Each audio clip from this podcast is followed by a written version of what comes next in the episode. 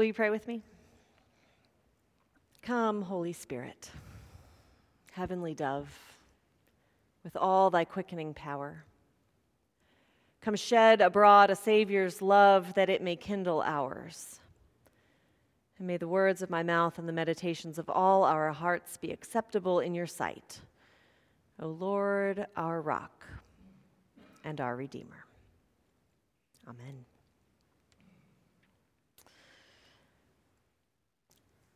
A rabbi had gone to have dinner with his friends.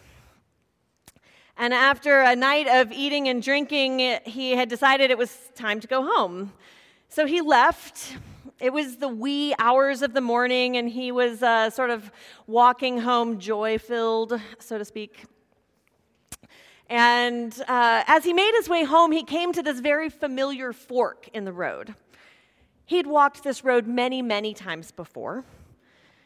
He knew which path in the road to take, but he wasn't paying any attention. He was caught up reminiscing about the evening and taking in the stars overhead, those same stars that Abraham had gazed upon so long ago.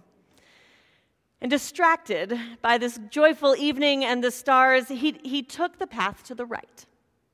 Now, he knew not to take the path to the right because his home was to the left.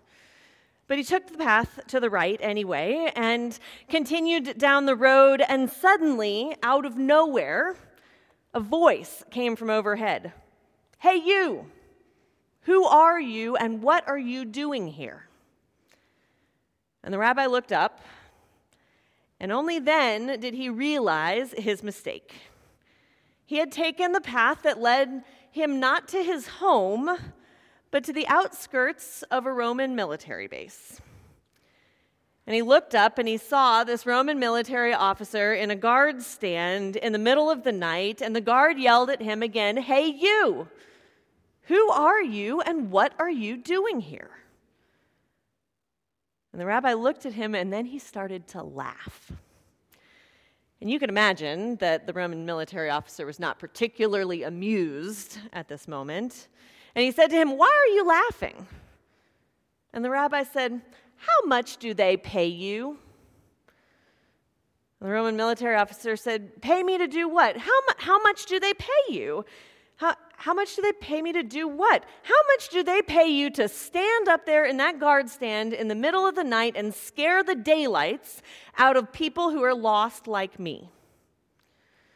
And the Roman military officer said, Well, um, I don't know, 50 denarii a month? And the rabbi said, I'll pay you double. He said, You'll pay me double to do what? I will pay you double. I will pay you twice as much if you will spend the rest of your life following me around, and every day, twice a day, you will ask me those two questions Who are you, and what are you doing here? So let me ask you who are you? And what are you doing here? There are, of course, many ways to answer that question. You're surely defined, we are all surely defined by our geography and our relationships, our ethnicity, your job, your family, your church. And all of those identity markers shape us. But each of us, if we take those questions seriously, we would surely have to do some soul work like that rabbi if we wanted to answer those questions well. And it is precisely the set of questions that Paul is trying to address to the church in Galatia. Paul has begun his letter to recounting the many travels that he's taken the ones that have taken him to the Mediterranean, all the way to Asia, to all of the churches that he's planted along the way. He has done good and faithful work sharing the good news of Jesus. But at the time that he is writing to the Galatians, we find Paul just a wee bit, okay, a lot, a lot frustrated because the gospel, he learns, has been threatened and conflated and confused by other preachers who are trying to limit who this good news of Christ is for. Because you see, Paul knew exactly who he was and what he was doing here. Paul was a Jew. He wasn't just a Jew, he was a law abiding Jew. He was also a Roman citizen, which meant that he had status and authority and power. But in every one of Paul's letters, he is very quick to say that none of that mattered because he was here to proclaim Jesus Christ, crucified and resurrected, Savior for all, Jew and Gentile alike. Who was he? Paul was a Christian. It's become a loaded word in our world today, but that, that suffix, that IAN at the end of Christian, it means to live in or be born into or belong to. If you're from Galatia, you're a Galatian. If you're from Boston, you're a Bostonian. And for Paul, he was a Christian, and Christian wasn't just a label, he belonged to Christ. He was born into Christ's love and grace, a gift that he didn't deserve because he knew his past and his own story. And he knew the expansiveness of this good news down to his very being, enough to know that the gospel was not just a message of grace for him, it was an invitation to participate in the sacred story of God's promise a story that started with Abraham and carried forth to Christ and to him and to us. A story of life that comes out of death, of hope that comes out of despair, where resurrection is not just possible but real. And this story of promise, it's not just for some people. The gospel is for all of us because of Christ. For Paul, the divisions of the world were apparent everywhere that he went, every church that he planted, every community that he traveled in. There were Jew and Greek, there were slave and free, there were male and female, and all of those identity markers are markers of belonging and place and purpose. But they were also used to separate and to invite judgment from one group on another, or power from one group imposed upon the other. We do this kind of sorting still today. Do you live ITP or OTP? Do you go to private school or public school? Are you a Republican or a Democrat, white or black, millennial or boomer? X always gets left out, I know.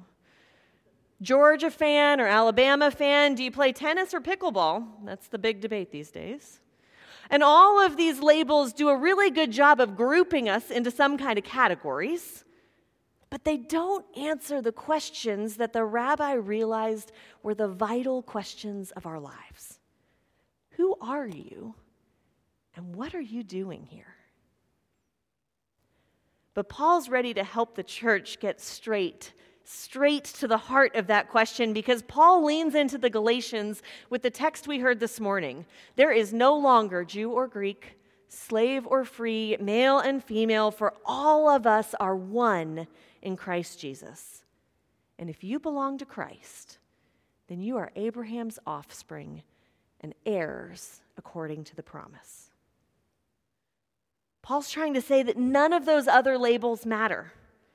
They're all superficial at some level. What matters is that you are a Christian, that you belong to Christ.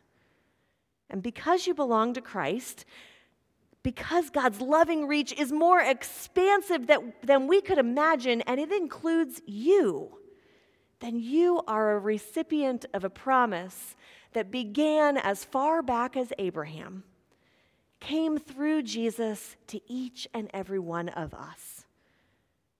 It's a story that began before you can remember, and a promise that can, with your help, continue for many generations after you are gone. You belong to Christ, and you're counted among those stars overhead as an heir according to the promise. So, Paul got to the heart of that first question Who are you? Above all else, we are Christians, ones who belong to Christ, heirs according to the promise. But what about that second question? What are you doing here? Paul reminds us that as heirs of the promise, The promise has no power if we keep it to ourselves. We have a responsibility to contribute to the ways that that promise, that promise of love and hope and grace, is made visible for the world. We have not just an opportunity, but a responsibility to use the resources that we have, however big or small, to help others know that they are loved by a gracious God and to build upon that promise for others. The gospel has come alive throughout the generations, and the promise has been carried forth from generation to generation because it has been shared one person, one church, one disciple, one story, one step, one contribution at a time.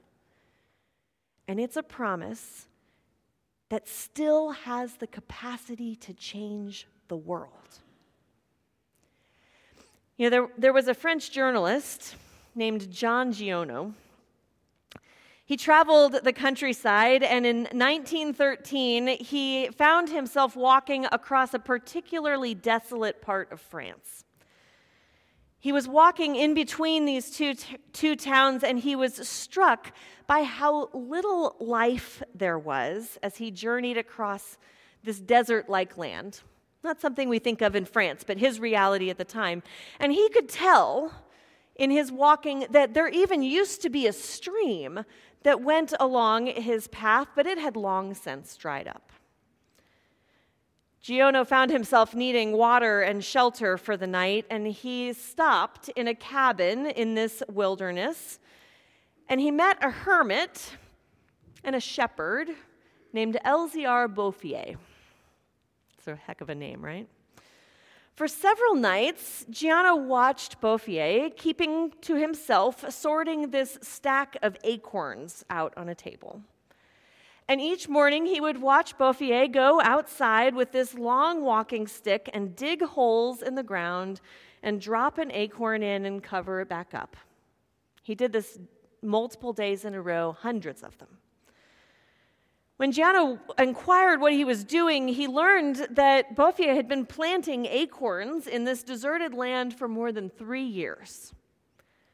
And he was puzzled by his commitment, but he didn't stop him from continuing this project. after he'd had a chance to, to rest, Giono continued on his way. And a year later, World War I began, and Giono's journey and his journalistic efforts took him elsewhere in the country. But several years after the war, he found himself back in this same region of France. And as he was walking over this hill, he noticed these shoulder high oak trees growing up everywhere. They had survived the war, as had the shepherd, hermit, tree planter Bouffier, who had never stopped planting acorns that whole time. The trees continued to grow, and with it, the rest of the ecosystem was growing again as well. In 1933, Giono met a forest ranger who was surveying the land and was puzzled by this seemingly uh, natural forest that had developed in the area. And Giono said, I've got a story to tell you. And he shared the story with the ranger, and the ranger advocated that this land, this otherwise deserted land, become protected ground. And un- unexpectedly, a deserted land became a promised land. And Bouffier, this whole time, continued to plant acorns. But World War I started, and people who were desperate for wood began to run their generators, began to cut down a number of trees, and they were threatening the forest.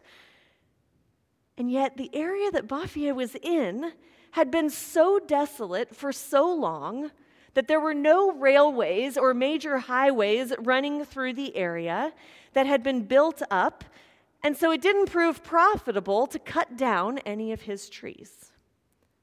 And so the trees were free to continue to grow, and Bouffier free to continue to plant. Giono ran into Bouffier once more in 1945. By then, Bouffier was 87 years old, and he had dedicated his life to nothing more than this simple work. And what had gone from a totally desolate, barren land had transformed over the decades into this lush ecosystem that was full of life. Giono noticed that not only were there trees, but there were birds about, there was natural flora and fauna, and he said if you listened ever so carefully, you could hear the gurgling of a brook that had come back to life and was now flowing again with water. Commerce began developing in the area. New neighbors were choosing to move into this lush, rich part of the country that was once lifeless. All because of an unknown man who Giono wrote about, the man who planted trees. I have to believe that Bouffier knew he was an heir of the promise. He didn't simply rest in that truth of his identity, he knew he had a measure of responsibility. As if that Roman soldier had been following him around through that de- desert land all the time, asking him, Who are you and what are you doing here? He built upon the promise of his own life, one acorn at a time. He dared to believe in a future that he couldn't yet see. And his contribution transformed a whole countryside, bringing life and joy and promise for generations to come, many of whom he would never meet. So let me ask you who are you? And what are you doing here? Today and every day, we are invited to rest in the truth that we belong to Christ. You, each of you, are an heir according to the promise, and that is amazing news, and it is a free gift from God. But because you are an heir of the promise, you are called to plant seeds and watch them grow. And it takes a lot of seeds, and it takes a lot of time. It takes commitment week in and week out to a community that can help you grow. It requires a measure of abundant generosity and investment in a promise.